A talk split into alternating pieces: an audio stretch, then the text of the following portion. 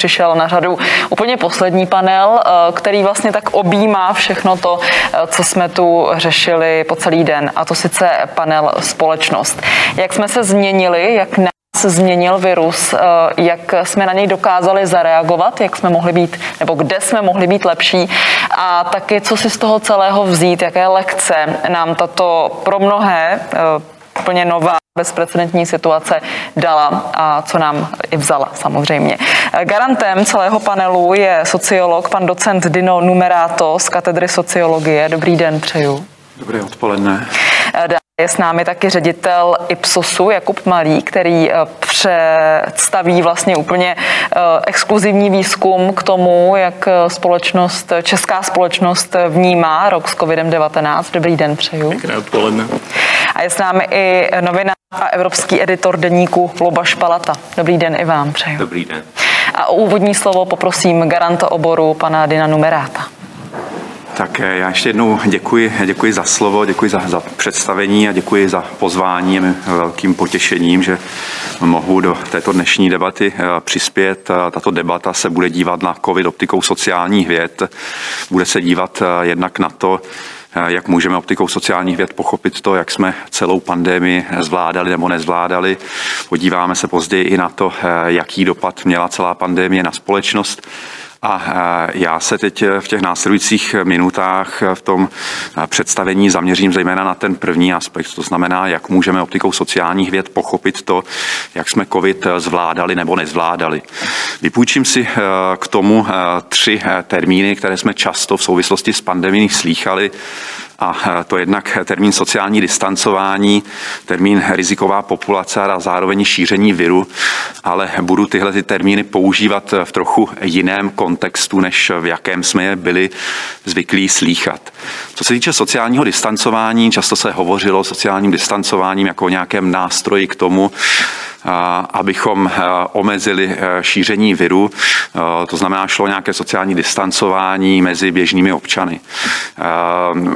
My jsme byli svědky, a já to říkám z pozice, řekněme, určitého nezúčastněného pozorovatele, sociálního distancování, které nicméně bylo příliš veliké, a to sociálního distancování mezi klíčovými aktéry, kteří se měli na řešení celé té pandemie podílet, a to zejména v České republice. Zde bych chtěl upozornit na takové čtyři základní aspekty tohoto sociálního distancování. Docházelo ke zjevnému distancování mezi politiky na straně jedné a experty na straně druhé. Domnívám se, že zejména v těch prvních fázích celé pandemie docházelo docházelo i k sociálnímu distancování mezi experty z různých oborů. Zde docházelo potom k určitým posunům v čase, ale i eh, tento aspekt si myslím určitým způsobem ovlivnil to, jak jsme byli schopni na eh, celý eh, pandemický problém reagovat.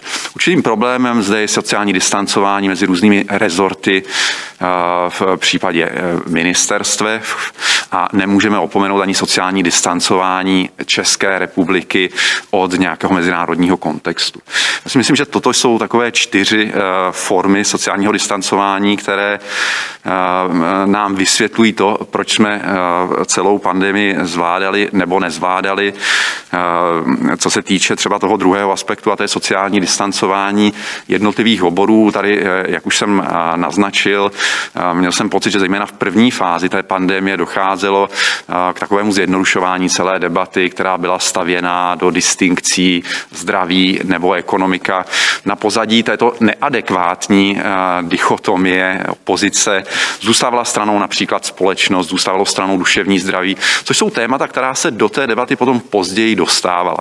Ale dostávala se do ní trochu překotně i díky eh, vlastně tomu sociálnímu distancování mezi politikou a experty. Eh, dostávala se do té velké debaty trochu trnitou, komplikovanou cestou skrze sociální média a média, ale nikoli v cestou, která je zavedená, běžná, to znamená skrze nějaké expertní poradní orgány, eh, které eh, mývají eh, vlády k dispozici.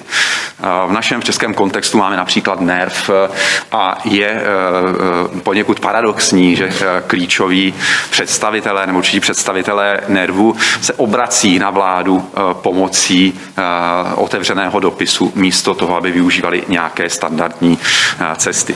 Na straně druhé Říkal jsem, že k tomu sociálnímu distancování nedocházelo potom mezi experty zas tak intenzivně. Mohli jsme to pozorovat v případě iniciativy Sníh, v případě v případě vlastně i systému PES, který potom byl tak různě politicky ohýbaný. Zároveň musím zmínit i Centrum pro modelování biologických a společenských procesů, ale jedná se vždy o aktivity, které stály jakoby stranou toho hlavního rozhodovacího procesu. Eh, to sociální distancování touto optikou je problematické, protože eh, vlastně eh, nabízí prostor pro nějakou politickou instrumentalizaci expertního vědění a zároveň je problematické, protože nenabízí prostor pro dialog, pro hledání nějakého koncenzu, které je ve chvíli, kdy čelíme takto urgentní a komplexní výzvě bezpodmínečně nutné. Takže to je sociální distancování. Ten virus, celá ta pandemie zasáhla českou společnost i co by svým způsobem rizikovou populaci. Ten termín riziková populace se často používal v veřejných debatách jako termín s odkazováním ať už na seniorní populaci nebo na populaci chronicky nemocných, kteří byli nějak více zranitelní. To, co já bych rád zdůraznil, tak je zranitelnost společnosti celé. Nikoli vybraných segmentů, ale společnosti celé a to souvisí s určitou zranitelností a rizikovostí, která infrastruktura institucionální a nebo kulturální. S tím souvisí uh, již ta, uh, jak už jsem zmiňoval, už ta bezprecedentní politická instrumentalizace zdravotních témat. Uh, to si myslím, že dosud se takovým způsobem s expertními zdravotními tématy nezacházelo. Zároveň musíme celou tu zranitelnost posadit i do širšího kontextu Eh, globální společnosti eh, debat o pospravdě, dezinformací a relativismu, což pochopitelně jsou eh, další rizikové faktory, které to šíření viru umožnily. A teď ke třetímu termínu, který jsem vlastně teď to, v tuto chvíli zmínil, a to je šíření viru. Já bych zde rád zdůraznil, že kromě šíření viru samotného, tudíž viru biologického můžeme pozorovat i šíření viru a, paralelního, respektive musíme pozorovat to, že vir se šíří v nějakém kontextu, v nějakém informačním kontextu a e, že e, se v daném ohledu často zmiňoval ten termín infodémie, který odkazoval k tomu, že to, jakým způsobem se o e, viru hovoří a jeho šíření hovoří, tak vlastně zpětně ovlivňuje i to, jak se ten samotný virus šíří. Jo, to je ten termín infodémie a zde si myslím, že můžeme pozorovat i další rizikový faktor v té české populaci, v té české společnosti, který souvisí mimo jiné s nedostatečně institucionalizovanou, chcete-li rozvinutou, ať už datovou nebo vědeckou žurnalistiku, která nedokázala, a to není kritika, ale to je prostě vysvětlitelný a pochopitelný jev, nedokázala na určité procesy adekvátně reagovat, nedokázala například vždy nutně pracovat, já s tabulkami, s grafy, se statistikami, zároveň nedokázala úplně adekvátně oddělit různé expertní hlasy. Což eh, neznamená, že bychom měli hledat problém vinu u médií samotných. Na straně druhé je zde určitá zodpovědnost určitých expertů, kteří uh, mají možnost například eh, poskytnutí určitého rozhovoru odmítnout nebo jej nějak okomentovat, aby posadili svou expertnost do určitého kontextu. Protože není expertíza jako expertíza a na to se často v mediální reprezentaci expertního vědění zapomíná. Takže to je třetí aspekt, eh, schrnuto sociální distancování, riziková populace a šíření nejen viru, ale i šíření vědění, nevědění, kvazi vědění o viru. To jsou všechno aspekty, které nějak přispěly eh, k tomu našemu zvládání nebo nezvládání celé eh, pandemické situace. Myslím si ale a domnívám se, že všechny tyto problémy mohou posloužit jako určitá lekce, že je možné se eh, z těchto, z těchto problémů ponaučit a myslím si, že i do budoucnosti, abych to posadili do kontextu předchozích eh, panelů, tak je zjevné, zjevné, že jak řešení celé té pandemické krize je na prvním místě nezbytně nutné biomedicínské vědění, je nezbytný výzkum v oblasti vývoje léků a vakcín.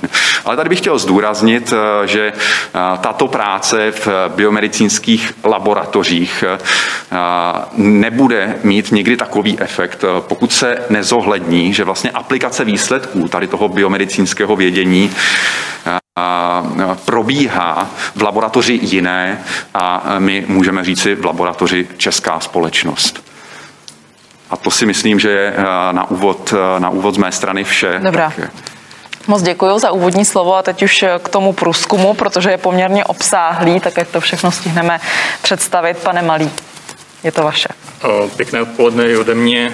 Děkuji moc univerzitě za pozvání a za možnost sdílet s vámi výsledky my v Ipsosu se zaměřujeme na sledování dění ve společnosti dlouhodobě, nejinak je tomu i v souvislosti právě s pandemí koronaviru. Mým úkolem dnes bude provést vás takovým stručným schrnutím výstupů, které máme na toto téma k dispozici. Proběhneme si několik oblastí. První se bude týkat ohrožení populace, jak na to vlastně populace nahlíží, potom jaká témata řeší, jaký tohle to má všechno vývoj, jestli jsou tam nějaké dopady na chování, nákupní chování a jak vlastně vidí Češi budoucnost. Tato čísla pocházejí z výzkumů, které sledujeme vlastně od jarního období v zhruba měsíčních vlnách vždy na vzorku alespoň tisíce respondentů, to znamená, dává nám to dostatečně robustní bázi, abychom mohli dělat různé závěry tohoto typu. Pojďme se podívat na to první téma a to je nějaké stručné schrnutí toho, jak jsme prožili rok s COVID-19. Tady je zajímavé se podívat na tři klíčové ukazatele z našeho pohledu. První je nějaké osobní ohrožení koronavirem. Tam je velmi pěkně vidět, že zatímco v jarním období v roku 2020 to bylo zhruba 8 z 10 lidí, kteří pocitovali to subjektivní ohrožení, tak do současného období nám to klesá na 7 z 10. To znamená, je tam vlastně nějaký pokles. Toto, stejně jako ten druhý parametr, který tam vidíte jako hrozbu pro zdroj obživy, klesá zejména z důvodu adaptace nějakého přivyknutí na tu situaci. Naopak, když se podíváme ten třetí, ten nám dramaticky roste a to nám srovnává očekávání z jara roku 2020, jak rychle se dokáže dostat pandemie pod kontrolu. Tady se vycházelo z té předchozí zkušenosti se SARSem v roce 2003, kdy byla zhruba půlroční a proto jsme monitorovali, jak silná je víra lidí že se dostane pod kontrolu do právě období 6 měsíců. Vidíme, že to bylo 26% na jaře, teď v současném období to stoupá na 70%. Vždy v pravé části těch snímků diváci mají možnost vidět nějaké další zajímavosti, které z důvodů časových tady nebudeme procházet, ale abyste měli možnost se podívat na nějaké rozdíly u různých podskupin. Když jsme hovořili o tom časovém horizontu, tak tady je vidět e, vývoj právě té časové řady, kdy je velmi pěkně vidět, že v druhé polovině března tam máme právě ten největší nárůst a potom e, v reakci i na určitá opatření rozvolnění během léta je ta situace stabilní, potom následně ta křivka opět stoupá. Teď jsme na té hranici 7 z 10, kterou jsem zmiňoval předtím. Co nám dělá všeobecně starosti jako Čechům, to je další kapitola, které se chceme věnovat. Tady jsme zavěřeni hodně právě na tu pandemickou situaci na COVID. I obecně je potřeba říct, že ze studií, které děláme, vidíme, že tohle je opravdu číslo jedna, jakožto téma napříč všemi věkovými skupinami, všemi ekonomickými skupinami z hlediska příjmu a podobně. A pak až s odstupem existují další témata, ke kterým se můžeme dostat potom následně. Takže když se podíváme na to, co nám opravdu dělá starosti, tak bez rozdílu toho období, to znamená, bylo to stejné na jaře 2020 a je to stejné teď, tak je to nějaké očekávání inflace. To znamená, zhruba 9 z 10 lidí očekává, že zvyšování cen bude a že ty inflační tlaky budou mít vliv vlastně na naše ekonomické fungování jako jednotlivců, jako domácností. Kde se potom ta situace mění, tak eh, vidíme, že zrůstá obava z toho, že budeme muset jako české domácnosti snižovat své životní standardy a zároveň se tam objevuje obava o to, že budeme muset čerpat svoji finanční rezervu. Naopak, když se podíváme na stabilní prvek toho, jak očekáváme, že budeme nebo nebudeme schopni splácet své závazky, tak tam je to na necelé třetině populace. Pojďme se teď podívat dál a to na změny chování ve společnosti. Tam opět eh, jsme vybrali několik ukazatelů. První z nich je eh, časová řada, která se týká ne osobního ohrožení koronavirem, kterou jsme ukazovali na začátku, ale týká se specificky zdroje obživy, ať už zaměstnání, nebo to může být jiný příjem. Tam je zase velmi pěkně vidět, že ta nejvyšší obava byla vlastně na začátku té celé pandemické situace a postupně vlastně se to stabilizuje někde kolem poloviny očekávání populace. Byla tady řeč i v těch ostatních panelech a konec konců i v úvodní řeči od kolegy na začátku, že dost často se používá ta dichotomie vlastně zdravotního ohrožení versus ekonomického ohrožení. Tady, když se podíváme v té pravé části, tak co se týče té ochrany zdraví, tak tam to vnímání je poměrně stabilní. To znamená, že populace České republiky opravdu počítá s tím, že jak na jaře loňského roku, tak i nyní jsou bezpečnostní a zdravotní opatření nutná k tomu, aby se dařilo lépe dostávat pod kontrolu to, co potřebujeme. Naopak z hlediska té finanční situace nás všech, tak tam dochází ke změnám. Je tam předpoklad toho, že budeme muset více šetřit, je tam předpoklad toho, že budeme plánovat víc v krátkodobém horizontu. Naopak nějaká obava z celkově ekonomických důsledků krize je na poměrně podobné úrovni, tam se to pohybuje na necelé polovině té české populace. Hovořili jsme o změnách chování celkově a v těch prioritách. Pojďme se teď podívat specificky na nákupní chování, protože to je logicky oblast, která je ovlivněna také. A tady asi celkem bez překvapení vidíme poměrně velký nárůst přesunu nákupního chování do onlineu. Ať už se budeme bavit o online nákupech obecně, kde vidíme nárůst necelé poloviny na zhruba dvě třetiny, Stejně tak využívání samotných mobilních aplikací, to znamená specificky něco, co máte využívané ve smartphonu nebo na tabletu. Co se týče vlastně nějakého objevování zdrojů online přístupu k produktům a službám, tak to je zase vlastně další oblast, ve které jsme zaznamenali nárůst a která nám tímhletím pádem stoupá. Co se týká efektů na hodnoty české populace, tak eh, tam bych chtěl říct, že poměrně s potěšením sleduji ten vývoj eh, některých parametrů, zejména toho prvního a třetího. To znamená, že přemýšlení více o hodnotách života a potom zamyšlení se nad tématy, o kterých lidé dříve nepřemýšleli, to eh, kvituji rozhodně s povděkem a eh, zde na půdě Univerzity Karlovy si myslím, že je to velmi dobrá zpráva. Co se týče eh, nějakých důsledků pro vlastně po uvažování o životním prostředí, tak to je záležitost, kterou jsme začali sledovat později, to znamená, tam nějaký vývoj bude vidět až s odstupem. Nicméně, co mohu říci, že k tomuto tématu mají všeobecně blíže ženy a je to hodně téma pro mladší ročníky. To znamená pro lidi do 30 let, pro které téma prostředí všeobecně nějaké udržitelnosti opravdu důležitou záležitostí. Čím se dostáváme eh, k nějakým příležitostem a předpovědím pro rok 2021. Eh, a nejprve se pojďme podívat na to, jak Češi vidí konec roku 2021 eh, z hlediska vývoje pandemie. Tak zhruba polovina lidí si myslí, že situace bude lepší, ať už z hlediska očkování nebo pro očkovanosti jako takové, to jsou ty hlavní důvody.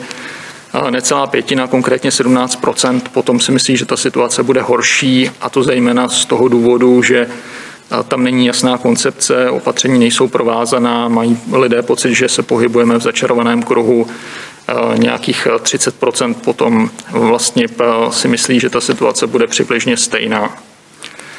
To je pohled na tu pandemickou situaci specificky a když se potom podíváme na nějaké parametry, které s tím souvisí v mezinárodním srovnání, tam vždy v prvním sloupečku vidíme pohled na průměr za celý svět, potom tam máme Českou republiku a vybrané země pro nějakou ilustraci. Z těch mezinárodních srovnání je zajímavé, že typicky nám tam vychází Česká republika jako taková skeptičtější z hlediska názoru v podstatě na cokoliv. A ty názory většinou bývají poměrně blízko třeba názorům německé populace, případně názorům populace ve Velké Británii v těch postojových ohledech. Naopak, když se pak podíváme na ty sloupečky, které nám udávají třeba Spojené státy americké nebo vlastně Čínu, tak tam ta rozdílnost je nejvyšší. Čína typicky bývá hodně optimistická v řadě těch parametrů. Když bychom to měli schrnout jenom celkově, tak Česká republika, vidíte, že ve většině těch parametrů je na nejnižší části toho spektra očekávání z hlediska toho, jak se budou nosit roušky, jestli se vrátíme do normálu, ekonomika zda se plně zotaví, zatímco třeba Čína a Rusko v tomhle hýří nepoměrně větším optimismem. A když bychom se potom podívali na nějaké další ukazatele, které se týkají změny světa k lepšímu, tam bych popravdě byl rád, kdyby ve všech zemích to očekávání bylo minimálně na úrovni Číny, protože by to bylo opravdu skvělé. A uvidíme, jestli se tam posuneme, jestli se to opravdu stane. Vidíme také rozdílné vnímání nové globální epidemie z hlediska vlastně nějakého očekávání a stejně tak nějakého očekávání útrat za nejrůznější věci. Pokud bychom si měli schrnout tady ten základní extrakt z těch dat, které sledujeme mnoho měsíců, tak první, že koronavirus je skutečně téma číslo jedna pro českou populaci. Až s odstupem jsou další témata. Zhruba 7 z 10 cítí aktuálně ohrožení a zhruba 7 z 10 si myslí, že bude trvat déle než 6 měsíců dostat tu pandemii pod kontrolu. Když se podíváme na tu druhou kapitolu, tak 9 z 10 Čechů se obává zdražování a růstu inflace. Zhruba 6 z 10 se obává, že bude muset snížit životní standard, případně čerpat nějakou finanční rezervu. Co se týče nějakého chování ve společnosti celkově, tak tam vidíme větší míru řešení ekonomické situace, plánování v kratším horizontu. A potom jsme tam také svědky toho, že stále to téma zdraví je prioritou, byť tam není žádný základní výkyv. Podívali jsme se potom na nákupní chování. Tam celkem ve všech datech, ať už výzkumných, nebo i co reportují jednotlivé sektory, vidíme poměrně jasně nárůst přesunu do onlineu, ať už jako takového třeba přes web, prostřednictvím mobilního telefonu, ale i přes samotné aplikace. Co se týče nějakých hodnot. Eh, je tam indikovaná změna k tomu, že lidé přemýšlejí víc o věcech, které předtím je tolik netrápily a vnímáme to jako nějaký pozitivní signál. A stejně tak eh, z těch dalších kategorií, které jsme tady měli možnost probrat, je tam pozitivní efekt toho, že tráví lidé víc času s rodinou a v přírodě. A potom ta poslední část, které jsme se věnovali, to jsou nějaká očekávání. Necelá pětina, 17% očekává, že rok 2021 v ohledu pandemie skončí vlastně hůř z hlediska té situace, než je tomu teď. Naopak polovina populace a věřím, že my všichni s ní očekává, že ta situace bude mnohem lepší. Takže na to se pojďme těšit. Díky za pozornost. Děkujeme moc za představení exkluzivního společenského průzkumu společnosti Ipsos. Mě zajímá ještě na vás, pane Malý, co, co vás osobně překvapilo z toho, z toho průzkumu. Znáte ty data velmi dobře, nebo ta data velmi dobře. Tak co, co vás překvapilo? Mě, co musím říct, že překvapilo velmi pozitivně, byl právě ten indikovaný posun té hodnotové orientace, protože většinou je to tak, že ty postoje se mění rychleji než ty samotné činy a než ten samotný přístup. Takže pokud eh, bychom tuhle tu indikaci měli brát jako potom následně transformovanou v jednání lidí a skutečně zaměření na ty hodnotové přístupy, tak eh, by to bylo skvělé. A to musím říct, že mě překvapilo v pozitivním mm. slova smyslu. Pane Numeráto, jak moc to akademickým slovníkem řečeno koreluje s tím, eh, co jste říkal v úvodu? Eh, to byla spíš taková úvaha, řekněme, vaše eh, v rámci toho, jak to celé pojímají sociální vědy. Tak jak moc se potkávají data s vašimi závěry? Přemýšlím, přemýšlím nad tím, přemýšlím tady nad tím posledním komentářem, který se týká například i hodnot, který se týká proměny hodnot nějakého obratu většího zájmu o životní prostředí. Ta, ona, ta moje úvaha byla hodně zaměřená na to, jak se to téma zdraví zvládá, řeší mimo jiné i v kontextu politického rozhodování. A pokud bych i toto měl nějak propojit, tak tady mimo jiné padlo i to, že ke změně těch hodnot dochází zejména ve skupinách mladších, mladších obyvatel a ve skupinách žen, což jsou mimo jiné skupiny, které eh, najdeme v tom prostředí institucionálního rozhodování eh, spíše v nějakých eh, marginalizovaných, upozaděných pozicích. Takže je otázka, do jaké míry se tato témata, která jsou v nějakém obecném společenském povědomí zdůrazňovaná o něco více, dostanou i do toho hlavního politického diskurzu, do té velké politické debaty, do politického rozhodování. Mhm. Pane Palo, to, co vás e, překvapilo nebo zaujalo v těch závěrech? Mě tam zaujal jeden moment, který mi vlastně přijde, že je špatný. A to, že se dnes bojíme toho viru méně než e, na jaře minulý rok. Hmm. A přitom ta situace je daleko dramatičtější, daleko kritičtější. A vlastně bychom se ho měli bát víc, protože o něm už daleko víc víme a víme, že opravdu je tady 25 tisíc e, mrtvých. A jsme opravdu v situaci, kdy my jsme ta, e, opravdu ten e, černý bod na té mapě světa. A ta situace je tady opravdu nejhorší a nejhůř zvládnutá na celém světě. Máte a kdokoliv z vás proto nějaké svoje osobní vysvětlení, eh, proto, že vlastně nelícuje eh, vážnost situace eh, s obavou společnosti? Kdokoliv z vás. Ono to bylo, že si to můžu doplnit, Určitě. má to jistou logiku v tom, že v tom březnu jsme nevěděli, co se to na nás vlastně řítí. Ale dnes to víme hmm. a víme, že opravdu tady jsou dneska už desítky tisíc mrtvých. A přesto tu situaci ta nějakých, eh, jestli si správně vzpomenu, 28% společnosti bere, jakože vlastně to tak velké nebezpečí není a a to se mi zdá, že, že není dobře, že tam prostě došlo k nějakému problému v komunikaci, protože, jak znovu opakuji, ta situace je tady nejdramatičtější na světě. Hmm. Uh... Rovnou využiju dotaz. Já ještě připomenu i pro diváky, že můžete eh, celou dobu klást vaše dotazy. My je budeme pokládat, nebo já je budu pokládat už jenom vlastně. Je to buď skrze facebookovou stránku Česko a jak dál, anebo YouTube kanál Univerzity Karlovy. Tam můžete psát do komentářů, anebo na e-mail eh, česko-cuny.cz. Budeme to průběžně vyhodnocovat, tady se to bude hodit, tak budeme dotazy pokládat.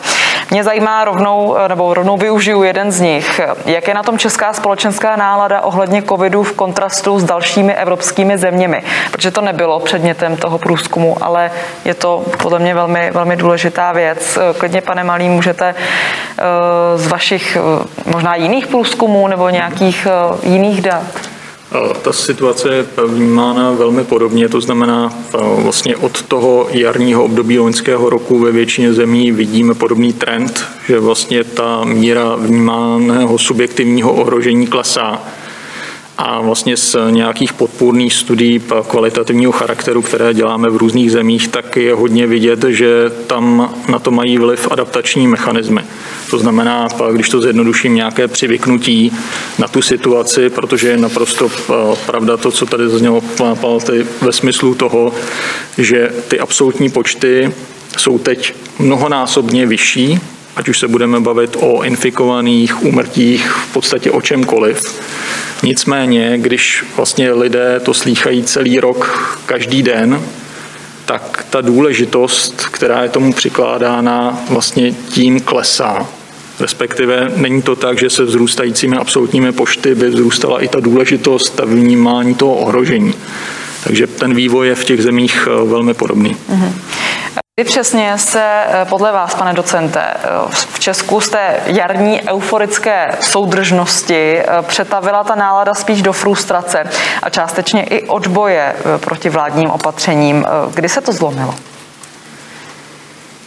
Asi eh, je, je těžké hledat nějaký přesný milník, nějaké přesné datum, ale uh, myslím si, že určitým problémem uh, byla jistá nepřipravenost, která zde pochopitelně měla probíhat kontinuálně, ale nepřipravenost, kterou jsme pozorovali od nějaké druhé poloviny srpna kdy eh, vlastně i mezinárodní odborné debaty eh, zdůrazňovaly některé aspekty, které se týkají například eh, trasování, nutnosti testování, což bylo, to, což jsou všechno momenty, které byly, byly upozaděny a vlastně příchod té druhé vlny pandemie nás zasáhl tvrdším způsobem a k tomu všemu eh, došlo pochopitelně i eh, v kontextu, eh, v kontextu voleb, které byly na podzim.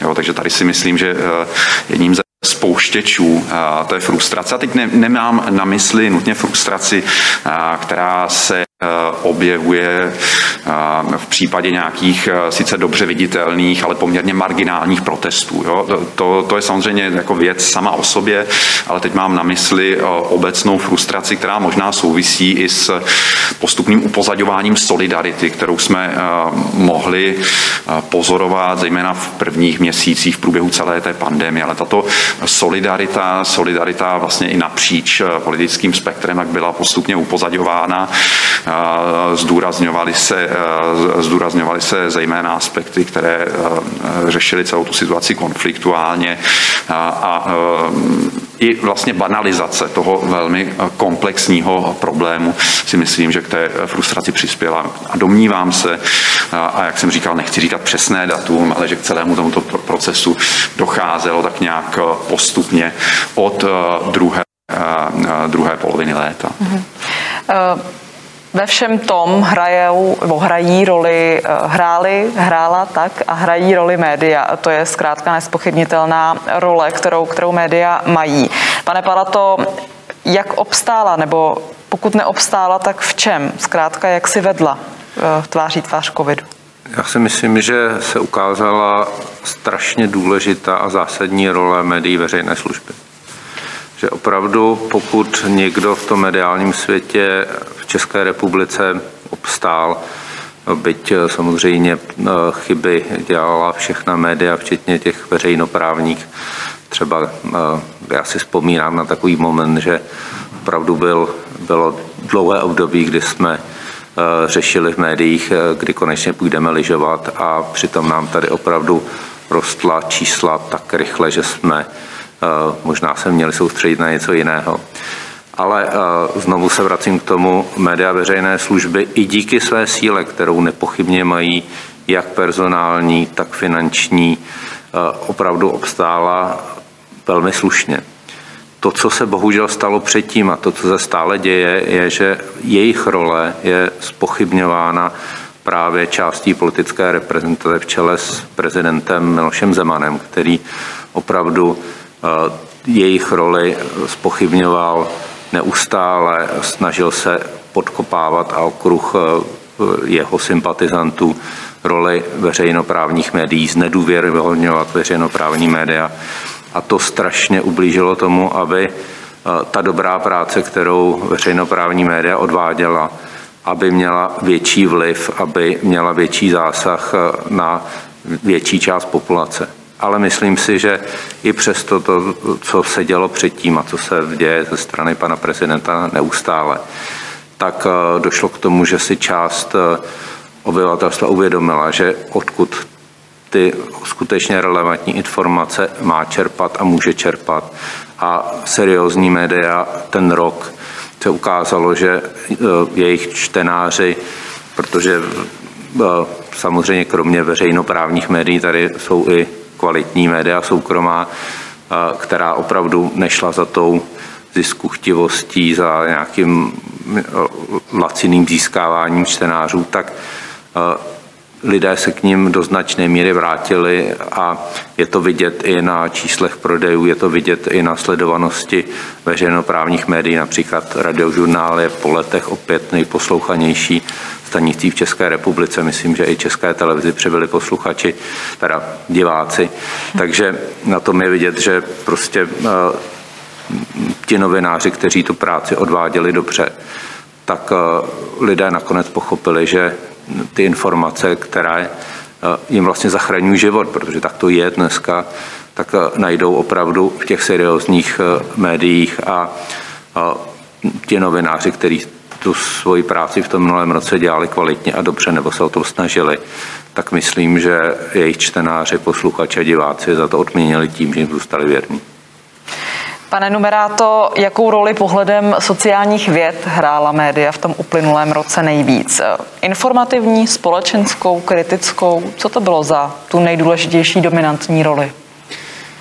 Já myslím, že tady je velice důležité to, co zmínil pan, pan Palata, že je asi velice eh, těžké eh, nějak tu kategorii médií eh, zobecňovat, že se musíme podívat na rozdíl médií veřejnoprávních, médií veřejné služby, médií soukromých a zároveň bychom neměli opomenout ani média sociální, to znamená, ta mediální krajina je mnohem pestřejší a není omezená jen na, na, na ta média, řekněme, tradiční, klasická a v daném ohledu e, je asi těžké e, vytvářet, formulovat nějaká zobecňující tvrzení. E, dokonce si dokážu ještě vybavit a dokázal bych tady ještě hovořit o nějaké roli čtvrté.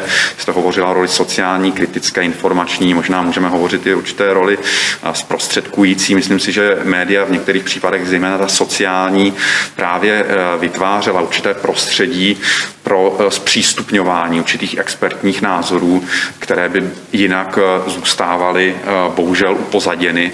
A to mimo jiné přispělo dle mého soudu i k tomu, že určité postřehy sociálních věd, které se mimo jiné týkají i dopadu celé pandemie na, na, na společnost a, a které zdůrazňovali někteří sociologové v mediálním, v mediálním prostoru, tak se do toho politického rozhodování dostávali právě díky této, řekněme, zprostředkující roli, roli médií. No to asi souvisí trochu s tou sociální roli médií, o které jste, o které jste uh, hovořila. Zároveň tady máme i tu roli informační a, zde musíme, pokud jsem zmiňoval roli sociálních médií, musíme bohužel zmiňovat i roli například dezinformační. Jo, to znamená určitý příspěvek zase, který nějakým způsobem komplikoval celé řešení té, té pandemie.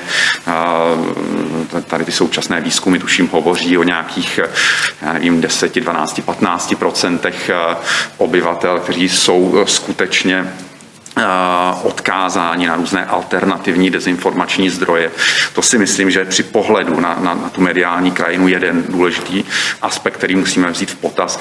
A vedle toho, ale eh, ta role těch dezinformací je poměrně zjevná a jasná. Ale vedle toho jsou tady pořád ještě další funkce médií, které jsou spojeny například s tím, jak se hovořilo o těch expertech. To, jsem zmiňoval, že prostě není expertní vědění jako expertní vědění, není expert jako expert a, a zde a, chyběla už ta historická zkušenost i médií, a, například s tím, na koho se obrátit. Chyběla ale i zkušenost ze strany expertů, do jaké míry skutečně pozvání do, do určitých relací přijmout, do jaké míry se vyjadřovat k určitému problému a zdůrazňovat, že se jedná o problém ať už parciální nebo univerzální. A to si myslím, že byl jeden z problémů, protože díky vstupům určitých expertů se diskuze posouvala směrem, který se týkal například nějaké specifické medicínské patologie, která naprosto pochopitelně zůstávala tím, že jsme se všichni soustředili na COVID upozaděna ale zároveň to neznamenalo, eh, že by se nutně eh, měla zmírnit nějaká opatření, jak to bylo často interpretováno eh, ve veřejné debatě. A to si myslím, že byl problém a to není, to není nic snadného. Já tady nechci vynášet nějaké, nějaké soudy, je to spíš moje pozorování procesů, které v mediální debatě probíhají Není to rozhodně jednoduchá věc, ale co si myslím, že v celé té debatě chybělo, byla určitá připravenost, určitá kultura určitá institucionalizace zvládání komunikace s experty. A zde, a pardon, a to už bude poslední poznámka, bych chtěl upozornit ještě na důležitost komunikace témat veřejného zdraví, jo, což je téma, které vlastně ani v české akademické odborné debatě není nějak rozvíjeno a role komunikace ve vztahu k veřejnému zdraví, což není komunikace, která je slučitelná s politickým marketingem, zde naprosto chyběla, respektive byla velice upozaděna. Mm-hmm. Vlastně s tím souvisí i moje další otázka. Jak důležité se ukázalo expertní vědění? Jestli jsme nezažili i něco jako takovou malou krizi expertního vědění v momentě, kdy eh, část eh, veřejnosti přestala důvěřovat expertům a elitám i proto, že už to někdo z vás zmiňoval, se prostě ty elity začaly eh, tak trochu dohadovat mezi sebou. Pane Malý. O, tam vždy ve chvíli, kdy ta situace začíná spíš polarizovat ty názory ve smyslu toho, že se nehledá řešení, které by z nich vyplynulo, ale je to spíš orientované na to, že každý si opravdu prosazuje pouze to svoje, tak to málo kdy přinese něco konstruktivního. A to si myslím, že byl ten dominantní problém v řadě těch situací. Na druhou stranu, kdybych z toho měl vyvodit něco v tom pozitivním slova smyslu, tak mnohem intenzivněji, než tomu bylo dříve, se začaly právě propojovat eh, akademické subjekty s eh, firmami, začalo se víc propojovat eh, dění a diskuze v různých asociacích právě jak tím akademickým směrem, tak právě víc do zapojení komerčních subjektů do té debaty. A v tomhle to musím říct, že spatřuji asi možná jeden z těch největších přínosů, protože ta témata, která zaznívala během celého dne v těch jednotlivých panelech, ať už se budeme bavit o vzdělávání, o vědě, jednotlivých ekonomických tématech, která tady zazněla po konec konců i s ohledem na zdravotnictví samotné, tak možná by nebyla tak intenzivní a nepřišla by na povrch tak brzy, pokud by vlastně nás ta krize nezasáhla. Takže tohle to já osobně vnímám jako jeden z pozitivních dopadů. Eh, přišel dotaz. Ehm, děsí mě bezohlednost lidí, kteří nedodržují opatření a ještě proti nim protestují. Proč jsou v dodržování opatření Češi jedni z nejhorších v Evropě? Pane Palato. Já si myslím, že je to dáno tím, co jsme tady zažili opravdu od eh, té zvládnuté první vlny. Je to taková vlastně krize úspěchu.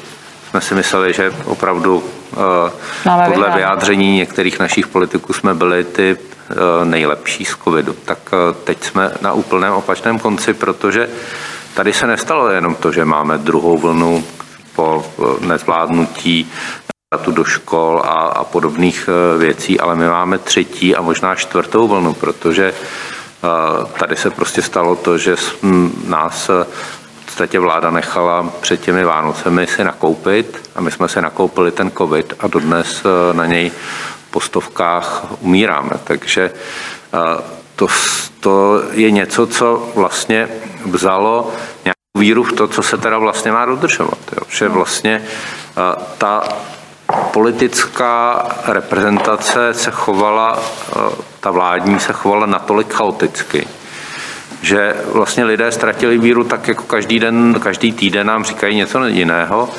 tak jako a teď nám teda říkají zrovna tohle a předtím nám říkali nějaké úplné nesmysly, kvůli kterým jsme se dostali tam, kde jsme, takže nebudu dodržovat vůbec nic. A to je strašně špatně. A je samozřejmě v téhle situaci hrozně obtížné to vrátit zpět k nějaké důvěře a říct, podívejte se, tady jsou jasná čísla, jasné údaje, je, ta krize je jako velmi vážná, je opravdu nejhorší na světě. Lidi neblázněte, opravdu noste respirátory, a dodržujte všechna pravidla, která musíte a dodržujte možná i něco navíc, hmm. protože jde o život. Ale ve chvíli, kdy máte za sebou tyhle vlastně ne jednu vlnu nějaké uvolňování, ale možná tři, a, a pak zase jako návrat zpátky, tak samozřejmě každý ten návrat zpátky k těm restriktivním opatřením je, je zase složitější. Takže z nějaké té lidské psychiky se dá pochopit, že tady je část lidí, kteří už ničemu nevěří, ale musíme se snažit jako dál přesvědčovat, že opravdu teď je ta situace strašně vážná. A já, já a mý kolegové se o to snažíme jim říkat, teď jako opravdu je to tak zlé, že prostě o tom nediskutujeme a spíše přemýšlejme, co ještě udělat navíc, aby se podařil, podařil ten bir dostat pod kontrolu nejen tím, že se možná někdy dorazí dostatek vakcín. Jednou z nejzranitelnějších skupin byly samozřejmě seniori. Eh, divák nebo divačka se ptá. Dobrý den, změnila pandemie pohled na seniory, vztah k nim v médiích i celé společnosti? Děkuji. Možná, pane docente, na vás. Eh, je to, eh, to je, to je zajímavá, důležitá otázka, protože seniori eh, byli často vnímáni jako, vnímáni jako nějaká homogenní skupina, jako ti, kteří jsou velmi zranitelní, což je pravda jen do, do jisté míry a docházelo zde k řadě, k řadě zjednodušení. Já nevím v tuto chvíli a, a asi by bylo třeba udělat nějaký reprezentativní výzkum na, na, na populaci, do jaké míry eh, eh, tyto eh, diskuze přispěly k náhledu na seniory skutečně jako na jednu homogenní, nějakou jednolitou skupinu, nebo zda se naopak neotevřela témata souvisela i s pohledem na seniory jako různorodou populaci, která nepředstavuje jen nějaké pasivní a zranitelné subjekty, jak je to často, a dokonce objekty, jak je to často interpretováno ve veřejných debatách, ale je otázkou, zda třeba i tyto debaty a zase některé vstupy, a zde můžeme pozorovat asi nějaký vstup eh, zase sociálních věd a věd, které se zabývají eh, ageismem, takzvaným ageismem. Eh, zdá se to vnímání seniorní populace nějak neposunulo. Já nedokážu na základě stávající evidence, kterou máme k dispozici říci, zda k nějakému posunu došlo ale eh, tak jako celá pandemie nasvěcovala, zviditelňovala určitá témata, tak si myslím, že eh, ta pandemie byla pro určité který i příležitostí pro to, aby se zdůraznil eh, i pohled na seniory jako na velmi různorodou populaci, která je spojena mimo jiné s fenoménem takzvaného aktivního stárnutí. Otázka na pana Malého. Vy jste říkal, že situace s upozaďováním závažnosti epidemické situace nestoupá jenom u nás, ale po celém světě. Proč si myslíte, že je právě Česko stále na prvních pozicích v počtech nakažených pacientů? Nedalo by se nějakým účinným způsobem lidem domluvit, aby tu nynější situaci nebakatelizovali?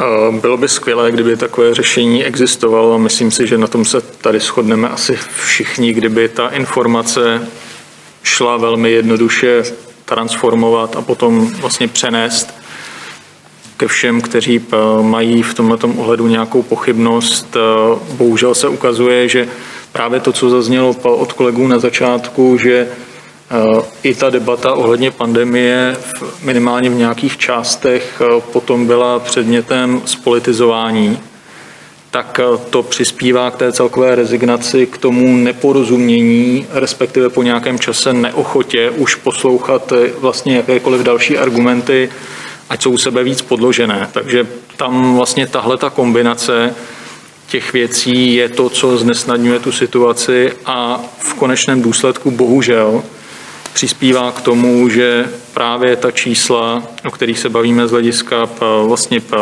zachycených infekcí i těch úmrtí jsou tak jak vysoká, jak sledujeme. Vrátím se ještě částečně k té politice, o které jste mluvil, pane Palato, a využiju dotaz, kterým zamířím na vás. Politikům dnes nikdo nevěří, chaos kolem koronaviru celou tu důvěru zbořil. Jak se to projeví v řízení státu? No, v řízení státu se projevuje to, že Eh, ta nedůvěra je z části oprávněná, protože ten stát opravdu v mnoha ohledech selhal. Mluvím o českém státu. Eh, ne ve všech. Eh, není to tak, že by byla na straně vlády nula a na straně jejich selhání 100. To rozhodně ne. Například pokud jde o očkování, tak se držíme v nějakém slušném evropském průměru, což na zprávě o tom, jak jsme byli připraveni někdy na konci roku, je vlastně dobrá zpráva. A zdá se, že opravdu do začátku prázdnin bude ta kritická část populace opravdu naočkována a do konce prázdnin doufejme eh, tak dostatečná část populace, že opravdu ta covidová pandemie může být za námi. A to je dobrá zpráva, kterou je podle mě také třeba komunikovat a i na té politické úrovni. To se mi zdá, že vlastně také nezaznívá, že velmi málo je od politiků slyšet i nějaké, nějaké věci, které dávají to světlo na konci tunelu. Máme tady jenom, že víme, že další eh, tři, čtyři týdny zřejmě eh, tady bude minimálně ten částečný lockdown, který máme teď, ale eh, lidé potřebují slyšet i nějaké optimističtější zprávy a není to, aby jsme se vymýšleli, ale i od těch politiků by měly zaznít. Takže to je jeden z důvodů, proč mají lidé pocit, že by té politice vlastně věřit už dnes neměli, protože mají pocit, že ti politici to nemají v rukou a že nemají ani tu vizi, jak, jak ten problém vyřešit. To, co nepřispívá, je také, že tady nepanuje žádná, alespoň elementární schoda mezi opozicí a vládou na tom, jak dál postupovat, eh, že opravdu každé prodlužování Ehm, eh, lockdownu je předmětem ostrých politických bojů a vymýšlení různých eh, věcí, co by se eh, mělo změnit, co by se mělo uvolnit a myslím si, že to nemá podklad v tom, jaká jsou čísla, jaký je stav. Takže to bych vytkl nejen vládě, ale i opozici. A ty hádky, které okolo toho probíhají a jsme, Eh, bohužel i eh, uprostřed eh, opravdu horké části volební kampaně, která ještě bude dramatičtější v těch příštích měsících, tak to samozřejmě situaci, kdy jsme opravdu ve velmi dramaticky špatném stavu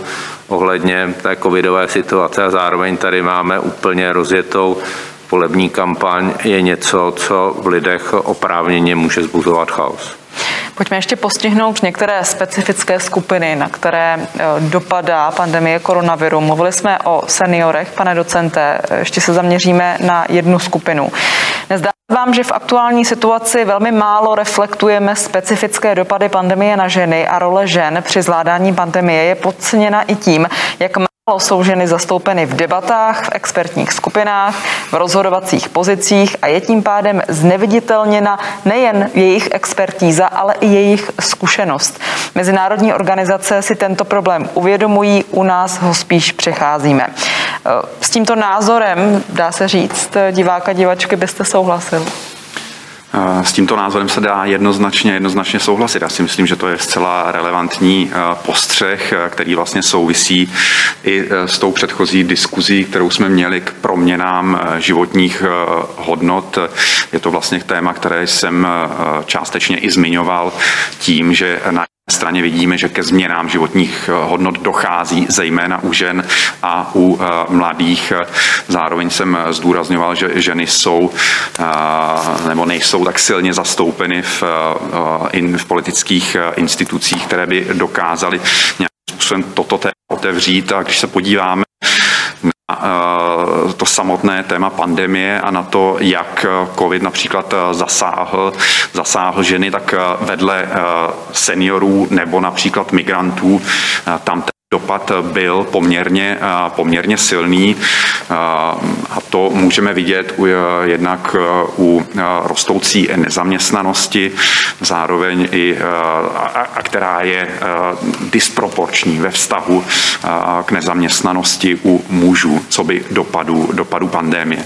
Takže to je, to je jeden z faktorů a pak je tady samozřejmě i Další faktor, můžeme se dohadovat o tom, do jaké míry v určitých ženách skupinách populace možná došlo k určitým proměnám vzorců chování v domácnosti, ale nezmiňovali jsme zde například ani problém domácího násilí, což, což je další velké téma kterém pracují kolegyně ze sociologického ústavu, které poukázaly na tento problém, který se posiluje a posílil v době, v době pandemie. To znamená, že těch dopadů na ženy, ať už se to týká sféry soukromé nebo sféry profesní, je opravdu mnoho a naprosto souhlasím s tím, že zde chybí, respektive je upozaděná diskuze, která probíhá k tomuto tématu v zahraničí. A zde se zase dostáváme k tomu, do jaké míry sociální vědy e, skutečně přispívají k té e, obecné debatě o pandemii. Ano, a to pojďme, blížíme se k závěru, tak to pojďme říct. Mluvili jsme hlavně o medicíně dnes, tak co nám řekli a ukázali během krize sociální vědy? Možná poprosím všechny, pane Malý. Myslím si, že ten hlavní příspěvek, kromě sledování dění ve společnosti, což je takový kontinuální příspěvek sociálních věd, ať už z hlediska toho, řekněme, trendového akademického pohledu nebo nějakých rychlejších sond, které třeba probíhají v té aplikované části sociálních věd, tak eh, z mého pohledu je to to, na co jsem narážel předtím, a to je sice nějaká inkluze i ostatních subjektů do té debaty, poukázání, přinesení nějakých podnětů a impulzů pro to, aby ta diskuze mohla se rozvinout a vlastně dál pokračovat. V tom já osobně vidím ten největší přínos a ten nejcennější impuls. Mm-hmm. Pane docente. Já se s tím naprosto stotožňuji a spíše jenom přidám další aspekt a další příspěvek, protože sociální vědy jsou mimo jiné i eh, vědami o komunikaci, o eh, veřejné debatě a sociální vědy mohou používat, eh, mohou poukázat na to, jaká témata jsou ve veřejné debatě zdůrazněna, jako jsou upozaděna a mohou upozornit například na politické a ekonomické zájmy, které stojí za takovým upozaděním nebo zvýrazněním.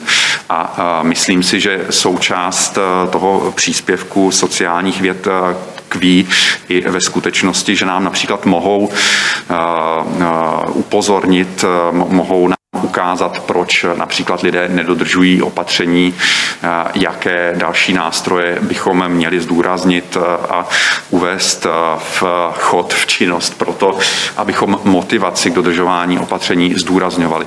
Jak tomu bylo například, teď uvedu velice specifický a partikulární případ, jak tomu bylo v případě nekonečné diskuze o té takzvané izolačce jo, která se dostávala, která byla podle mě artikulována v sociálních eh, vědách nebo mimo jiné sociálními věci, ale do uh, to je sféry politického rozhodování, si hledala zatraceně dlouhou cestu. U vás, pane Palato, bych to možná trochu pozměnila v média, eh, co, co nám ukázala média, nebo co spíš možná COVID ukázal médiím během, te, během toho roku. COVID ukázal médiím, že cesta novinařiny ke čtenářům, divákům a posluchačům je přesto dělat eh, kvalitní, odborně dobrou práci, co nejvíce spolupracovat s akademickými kruhy, kde jsou velké rezervy na obou stranách a eh, to je potřeba velmi dohnat, protože eh, pokud chceme čtenářům dávat relevantní informace, tak tu podporu vědy potřebujeme. Pak myslím, že přinesla ještě jeden důležitý poznatek a to, že česká média velmi abdikovala na to mít přímé informace ze zahraničí. My máme opravdu velmi řídkou síť nějakých spolupracovníků, zpravodajů samozřejmě s výjimkou médií veřejné služby, byť i tam už to bylo v minulosti lepší.